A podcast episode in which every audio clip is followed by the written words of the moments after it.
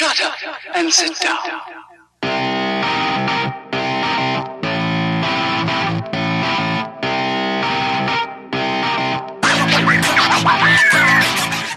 When the Wind Blows is an epic inspired podcast that brings innovation to professional development.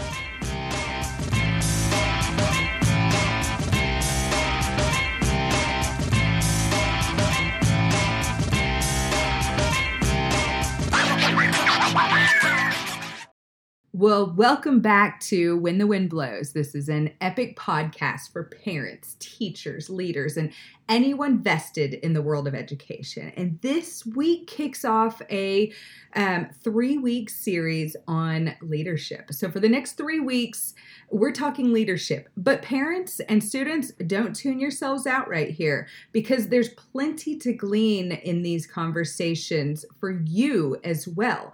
Uh, and, and you'll find that out by kind of the spins that I'll place on some of these conversations. Um, so, today, I'm so incredibly excited. I've got my mentor, my friend, Bart Banfield, on the call.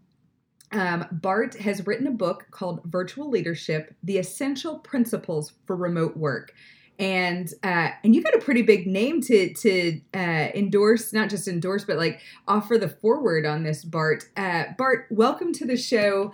Um, how long have you been in education? You've been on the show before, but for, for anybody who hasn't listened, uh, how long have you been in education and uh, what brought you to Epic? Well, hi, Aaron. It's good to be with you. Uh, thank you so much for your kind words and, and introducing the book Virtual Leadership. And I was very honored and very blessed uh, to have my mentor, uh, J.C. Watts, former U.S. Congressman, former uh, football player, professional football player, and and uh, just an all-around um, good man. Uh, be able to write the foreword to the book Virtual Leadership. And, and I've been in public education for 23 years and have come to Epic. Uh, I came to Epic to, to be part of something different uh, than what I had experienced uh, in traditional brick and mortar. I spent 16 years uh, working in traditional brick and mortar schools, everything from a teacher to a coach to a principal to a brick and mortar superintendent, and just felt like that was not the vehicle of the future. And, and I really felt like after meeting our two co-founders, Ben Harris and David Chaney, uh, that they had the model that, that, in my opinion, was going to be the vehicle for how we would educate kids in the 21st century. And so uh, we met and it sort of hit it off. And I could see certainly that we were cut from the same cloth. And, and so from that point forward, we continued a dialogue. Um, and ultimately, they made an offer. Uh, they, they needed an, another leader in, in their organization, made an offer, and I accepted their offer and have been here now for uh, seven, going on eight years. And we're all the better for it. Uh, thank you. Bart, you wrote a book. Uh, I don't, so I'm, I'm about to confess something here.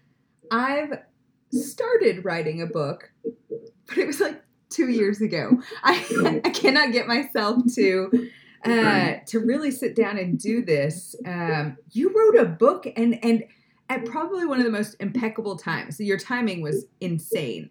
Uh, had you had COVID already started when you wrote this, or I, I didn't think so. There was no way. No, it, it, it you're right. The, the, the book is very timely. Obviously, virtual leadership is something that a lot of uh, administrators and leaders, not just in public education, but in the business world, are struggling with the complexities of remote work and how do we lead people that we don't physically work with every single day. And so I, I wish I, I could tell you honestly, Aaron, that, that I you know saw COVID coming and, and that's why I decided to write the book. But the truth is, the book was written before uh, COVID 19 and, and the coronavirus. Well, I I just can't believe uh, the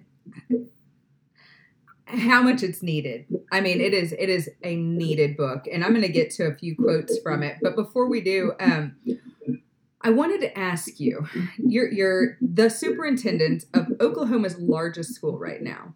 Um, what is the most difficult part about leading in a progressive or innovative school?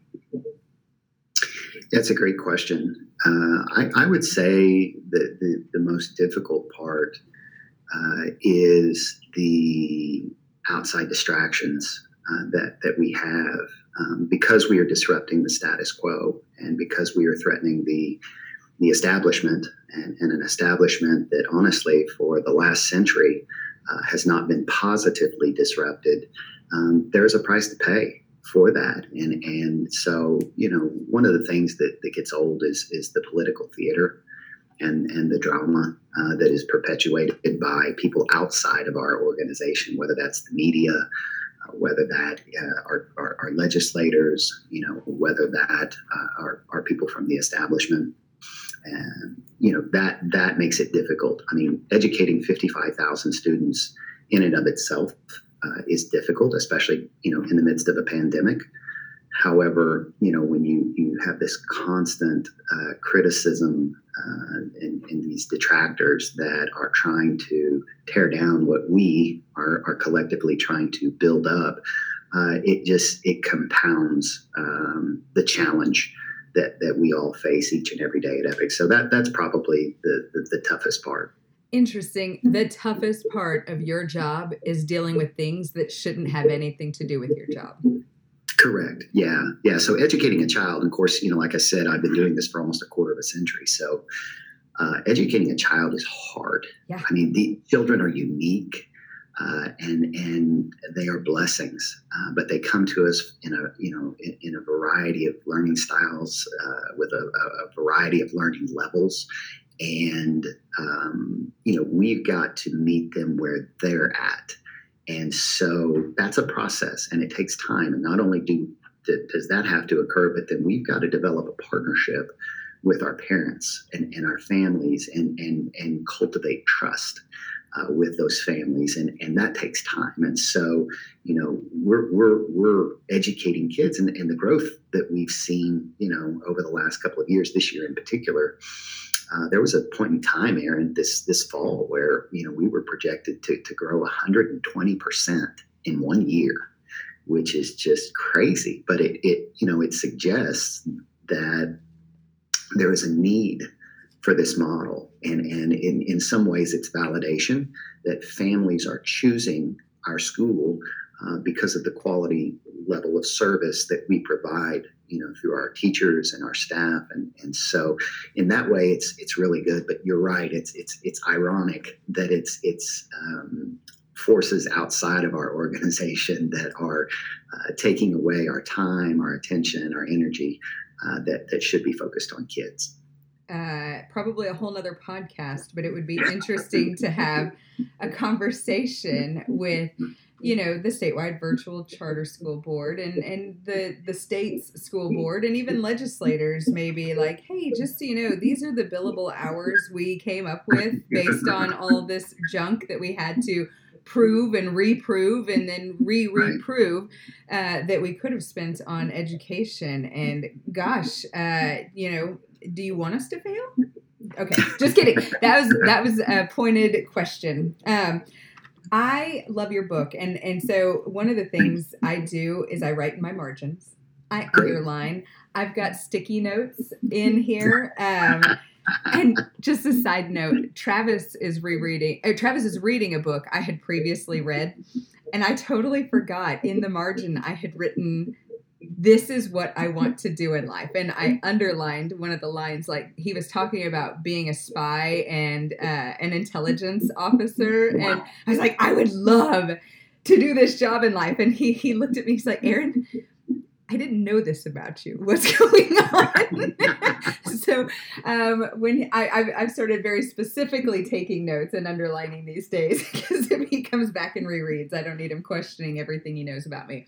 But your uh, your chapter four is on the culture of coaching, and I thought it was so impactful that you uh, you you compare it to coaching basketball.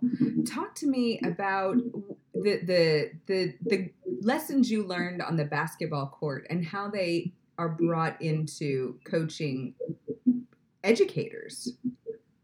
Yeah, so you know we we talk about in the book uh, the the importance and the power of, of coaching, and and when I refer to coaching, I'm referring to mentors. Um, people that are um, paying it forward. And so when I first came to Epic, you know, virtual leadership and, and virtual education was still in its infancy at that stage. And so there really weren't any rules, and there certainly wasn't a blueprint or a template to follow. And so, in absence of a, a template or a blueprint to follow, I thought, you know what?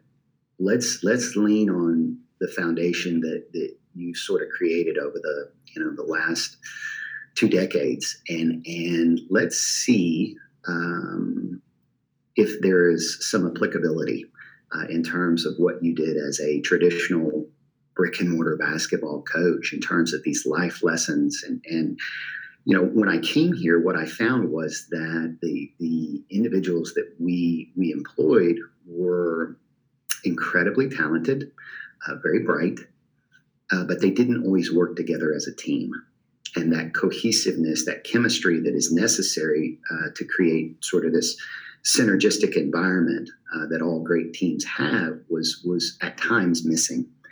And you know it was really difficult because we were a growing organization at that time and so we're adding new pieces all the time. And then of course you, you also have attrition and whatnot. But i felt like this group of, of leaders uh, that we had had incredible potential but we were going to have to do a better job of um, being intentional about um, making sure that we were creating a, a virtual community if you will uh, that we could lean on one another and that we could tap into their individual skill set and they're you know just very similar to what you would do you know on a basketball court. Uh, you know you have people that handle the ball you have people that shoot the ball you have people that rebound the ball.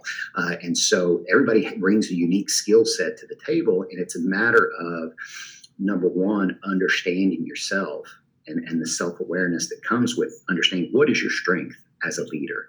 Yes yes. Okay so I am reading another book, um, kind of just breaking into it. Uh, it's called First Break All the Rules. and it's by this guy, uh, Marcus Buckingham. He's an author and speaker. And um, I'm going to quote you and then ask a question based on his book real quick. You in uh, the the nature versus nurture chapter, you you say developing your skills is what separates a leader from a follower. And then you go on to say developing your skills over an extended period of time will require one word discipline.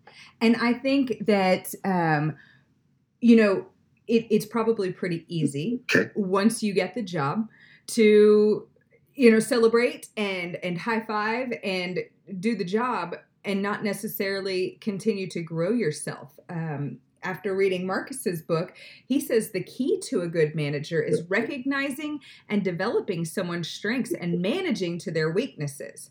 So, how does a new manager continue to develop themselves? How does a new manager or boss find a way to find those direct report strengths or manage to their weaknesses? And is that something that you have to continue to learn? So yeah, that's a great question. I mean, I, I think there's there's a quote in the book that um, the road to improvement is always under construction. And so I think having that mentality, that growth mindset, whereby you know we don't have all the answers, that that we're all on this journey together, and that we're understanding, you know, not just ourselves but also who we're leading. What are our strengths? What are our blind spots? What are our areas where we can grow? Uh, and then beginning to you know once you get above and beyond just awareness you know what what are we doing to strengthen those areas? You know that could be a, an online course. It could be professional development. Uh, it could be you know one of my favorite free uh, professional opportunities listening to, to when the wind blows podcast? Yes. Okay. That, is, that is one. That is one. Uh, the one I was thinking of at that time was uh, TED Talks. Uh, oh, so yes. I, I, I, love tapping into TED Talks. Uh, they're free. Uh, they're 17 minutes or less uh, in their in their length, and so it's you know, but they're on topics that are you know discussed by subject matter experts and and so you can learn a lot real quickly uh, on all kinds of topics including leadership and so i think it's critically important that leaders understand the voice of those that they're leading uh, that they embrace the diversity that comes with uh, leading a team. Uh, there's power in diversity, and and then working as a servant to to make sure that you're growing those and multiplying yourself. Mm, yes. Um, okay. I'm an employee that is courageous, doing my job. I, I have a, a handle on this thing, um, but I, I get a new boss, somebody I'm not familiar with, somebody who's kind of new to the role. Um, I guess my question: How do I manage up, or is it even right to manage up? How do I keep from appearing defiant, but kind of nudge a leader to uh, lead me? Yeah, so to me, the the the answer is trust, and and it takes time to develop trust with with that leader. Uh, and it, it, it that road runs both ways. So it's going to be you committing time to get to know them, and then allowing them to, to to commit the time necessary to get to know you. And so, you know, in order for that trust uh, to grow, uh, there has to be vulnerability uh, amongst both parties and, and, a willingness to to dive a little bit deeper other than just sort of the surface level this is what we're here to do. That's very transactional uh, and that's not uncommon with with young immature inexperienced leaders that transactional surface surface level what have you done for me lately you know type of leadership and you know the great leaders the influencers uh, are the ones that can go a little bit deeper uh, that can take the time uh, and that time you know it may be you know 30 minutes over lunch just getting to know that person not talking about work just getting to know them as an individual getting to know their spouse getting to know their children or grandchildren getting to know their past and where do they come from and what helps you know motivate them what what makes them tick and and what is their why and so that's what the great ones do. And and so i think that's that's the answer to your question is uh, at the core of it is trust. Uh, and i hear a lot of it has to do with relationships is, is kind of what you're saying too. Like you've you've got to know more than um, what what their calendar looks like each day. You've you've got to know them yeah, correct. You, you, you've got to go above and beyond uh, what is in the job description, mm-hmm. right? And so, you know, when we apply for a job, we see the job description and this is what's required and certain skill set and these are the expectations. And, you know, that's that sort of sets the table for the job. But, but, you know, what we're talking about leadership and particularly virtual leadership is about influence not authority. It's about influence. It's about one life influencing another. And so, how do you sort of cross that bridge? How do you get there from I don't know you, I don't trust you, I just met you, to you know being able to influence someone to uh, adhere to a standard um, that that is significant for a cause greater than just themselves how do you get them to buy into the idea of an organizational structure and, and um, mission if you will? And that to me is what separates a, a, leader from a follower is the leaders the great ones uh, understand that it's about influence not authority. Can even bad leaders carry enough influence to let their followers run off the cliff? Yes yeah, they, they they they can. I think you know what I found with with bad leadership is that in most cases, um, you know, bad leaders um, have internal issues that they have not reconciled, and it could be from their childhood, it could be from a previous work experience, it could be you know there's something going on in the background. There's something in that foundation that is uh, shallow or shaken. Uh, and and and until they resolve that, and we talk about talk about that a lot in the book. Uh, a lot of psychology goes into understanding yourself, and until that is resolved, uh, those issues will always manifest themselves uh, at, at different times. And so, yeah, bad leaders can improve, but they've got to want to improve. And so the, the challenge is that, you know, if, if you are leading a group of individuals and, and you're not an outstanding leader, you're not committed to, to that growth mindset that we talked about, uh, there's definitely some damage that can be done.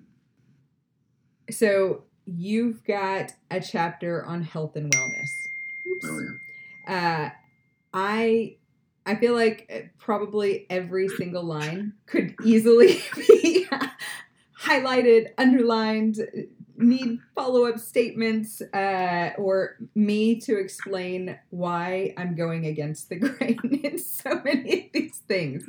Uh, but gosh, you stepped on my toes pretty hardcore. Uh, but but before you did, you you prefaced it with like, and so I'm just gonna read here. It says the rise of social media and 24 7 connectivity.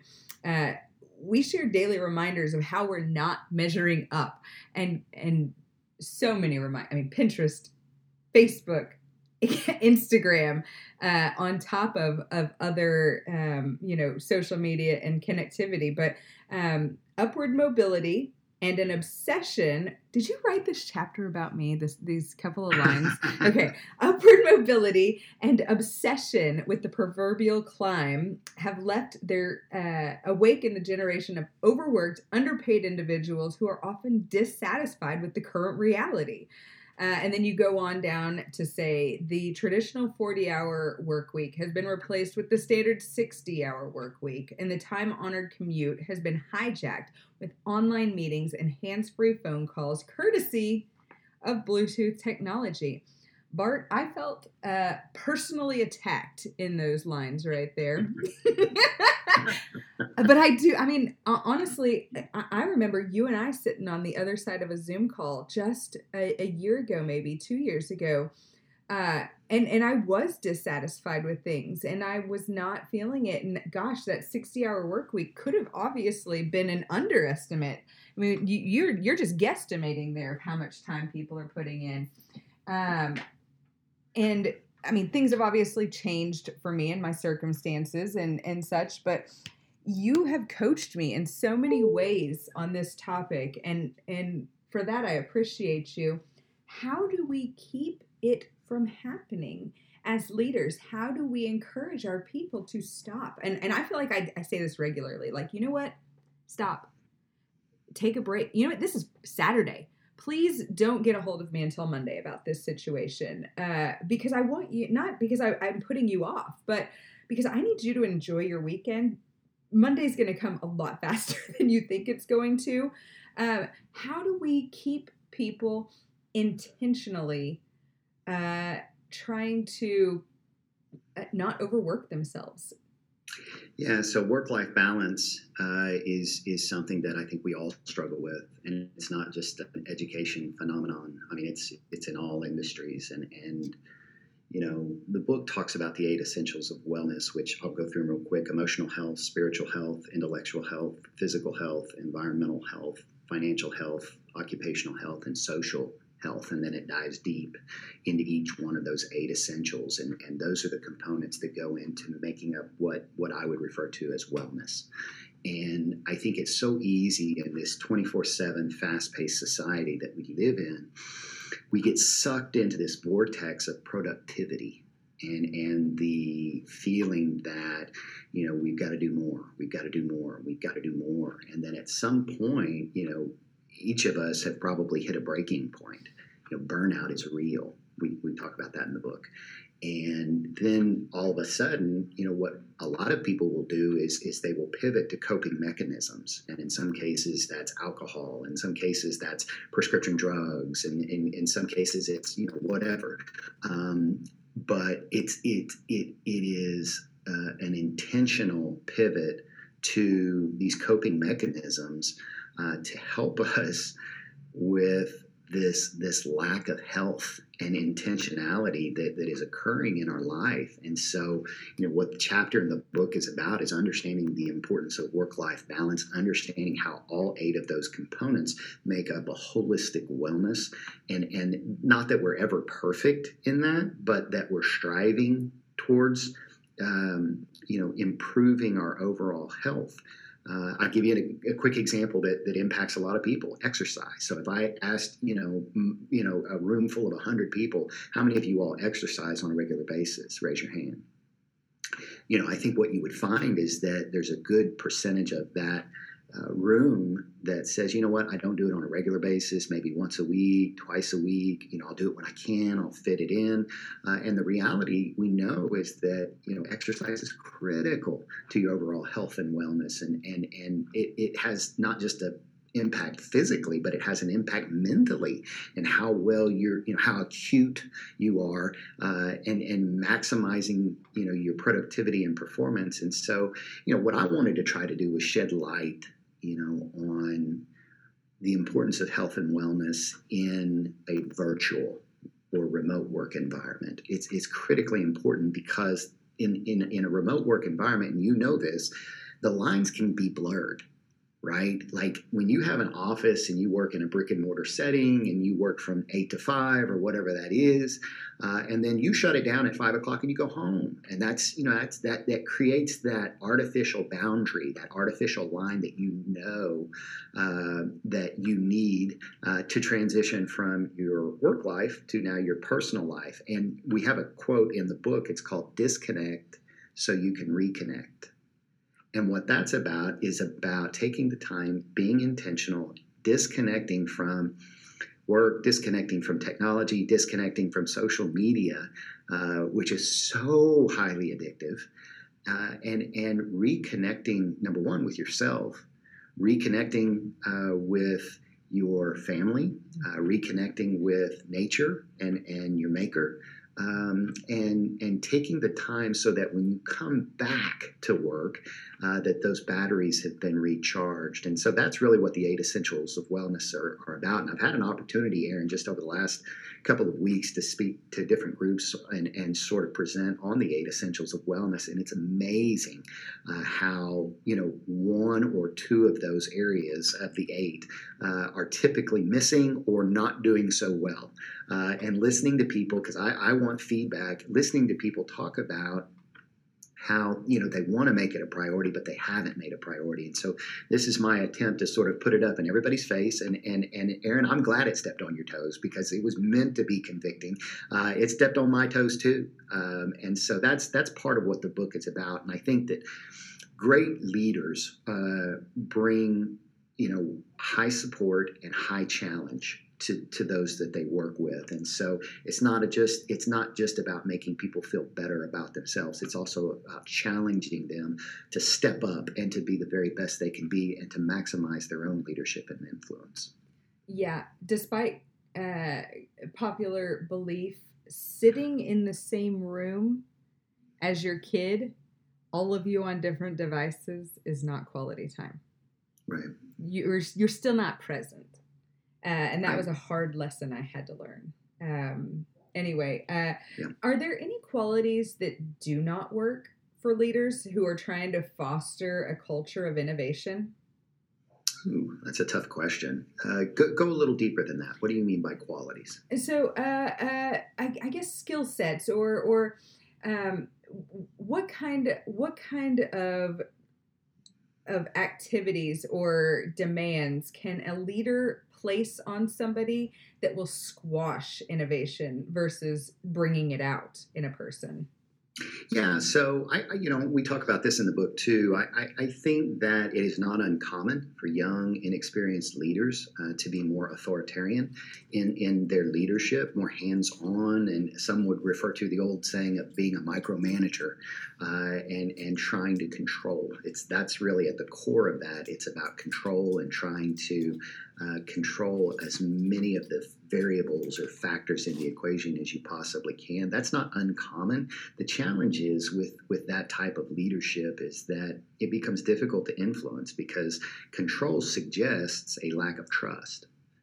And and and in leadership, trust is essential, right? Trust is is the fabric by which influence is woven. And so um, it's hard to influence others without trust. And so there's, you know, there, there is an important uh, characteristic there where leaders understand that dynamic and they make that shift over time from sort of being that I've got to control everything to now one of liberation and empowerment and and working with uh, we talk about working as partners in the process not not not you know individuals you know playing second fiddle uh, that, that they are partners in the process and, and that's really what 21st century leadership is about it's not about subordinates playing second fiddle it's about being partners in the process and and, and that in a in a growth environment like we're at at epic is critically important. You've got to make an investment in multiplying your people and empowering your people because that scales.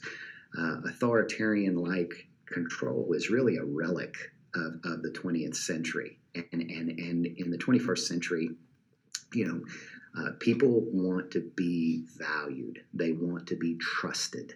Uh, and if you can't provide that for them, most of them will leave and go to an organization that will empower them and will trust them uh, to be part of that process.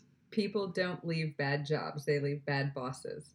You got it. Um, I don't know if you know this, uh, and it's kind of, I mean, this isn't on the show notes. Maybe I'll add it. But one of the greatest lessons I learned from you was the trust but verify and we mm. we use it throughout epic like crazy trust but verify trust but verify um, on the verification side because trust means you're giving up control some control because you've got to be able to trust that that what you say will be followed but one of the most uh, important things and i still use it today um, that you've given me was ask a question and then just be silent. And and it may get awkward for a first, you know, for for a, a second or 30. Uh, don't be the first person to come back and and uh, follow. Let it get awkward.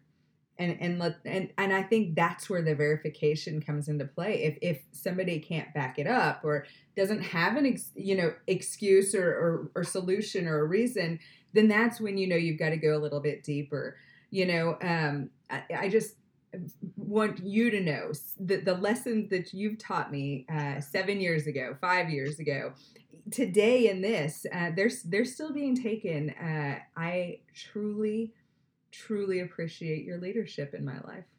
Well thank you. I, I appreciate your kind words and it's it was uh, a privilege to work with you and, and, and to have an opportunity to work with so many you know young outstanding leaders uh, that have and then to watch you all sort of blossom and develop into the leaders that you are today uh, was was a lot of fun. That's that's one of the really cool things about epic and for people that are on the outside looking in epic is this this melting pot of talent. And and because our co-founders are businessmen uh, it, it doesn't just have an educational flavor. You know you would think with it being a school it's just you know educators but it's really not. We've got business people from a variety of backgrounds and i really think it's that cornucopia of, of personalities that make epic what it is. And so trust but verify was was, you know, actually originally it came from Ronald Reagan uh, back when he was president of the United States and, and, dealing with the Soviet Union. The Cold War was going on at that time, and they were talking about nuclear warheads. And, and, and you know, we're going to trust that we're going to, you know, reduce that, but we're going to verify at the same time. And so, you know, we I, I kind of picked up on that that and I thought, you know what, that's important in our model because so much of what we do is based on data, right? And and and you know, the decisions that you make are only as valuable as the data that you have. And what we find in, in a remote work environment and, and in, in a virtual learning environment is that sometimes you need to go a little deeper than than just the data, you know, and and so uh, we we we call this turning numbers into names and and so that's what we try to do is we try to focus on the human aspect of this. And, and we do take into account the data and it, it is important and it certainly plays a role. But you know what follows that is a discussion with the individual to understand what you're talking about which is the context the why behind uh, the decision that was made wh- whether it's this or that. And and you know, there are times when you're having those conversations where uh, it is important to sort of just be very intentional about pausing. And and it, you're right it can be uncomfortable and a little bit awkward um, because typically when when people are talking they're formulating a response and and when they're listening. Um, and so I, I think it's important that these conversations particularly when we're talking about children you know and and why they're making the decisions to engage or why they're not making the decision to engage understanding with context the background, you know, behind the family? Are the parents going through a divorce? Uh, is is that child, um, you know, are they uh, struggling with a learning disability? Has that child experienced emotional harm in their previous school district? Were they bullied? You know, and understanding the background helps inform decision making. So it's sort of a combination of we do look at the data and the trends and the analysis that go with it, but at the same time, we're, we're going to be very intentional about having consistent conversations with regards to the, the staff that we employ and the students that we serve. I love it. Bart, please come back on the show again. Uh, and, and you don't have to write another book to do it, okay? well, the book's available on Amazon. Uh, the book's available in Barnes and Noble, all major retailers. And so uh, I, I, appreciate the opportunity to, to, connect with you and the opportunity to, to share with your uh, growing pod of listeners uh, here on, on, your podcast. And so I, I, will definitely come back. Thanks. Awesome. Uh, well, that's all the time we have for today. If you liked what you heard, go ahead and hit the like button or subscribe uh, so that you're notified each time a, new episode drops. If you're a returning listener, listen, please rate the podcast. Uh, let us know what you like, what you don't like. Tune in next week where we're rethinking how leadership and education can better prepare the next generation for a rapidly evolving world.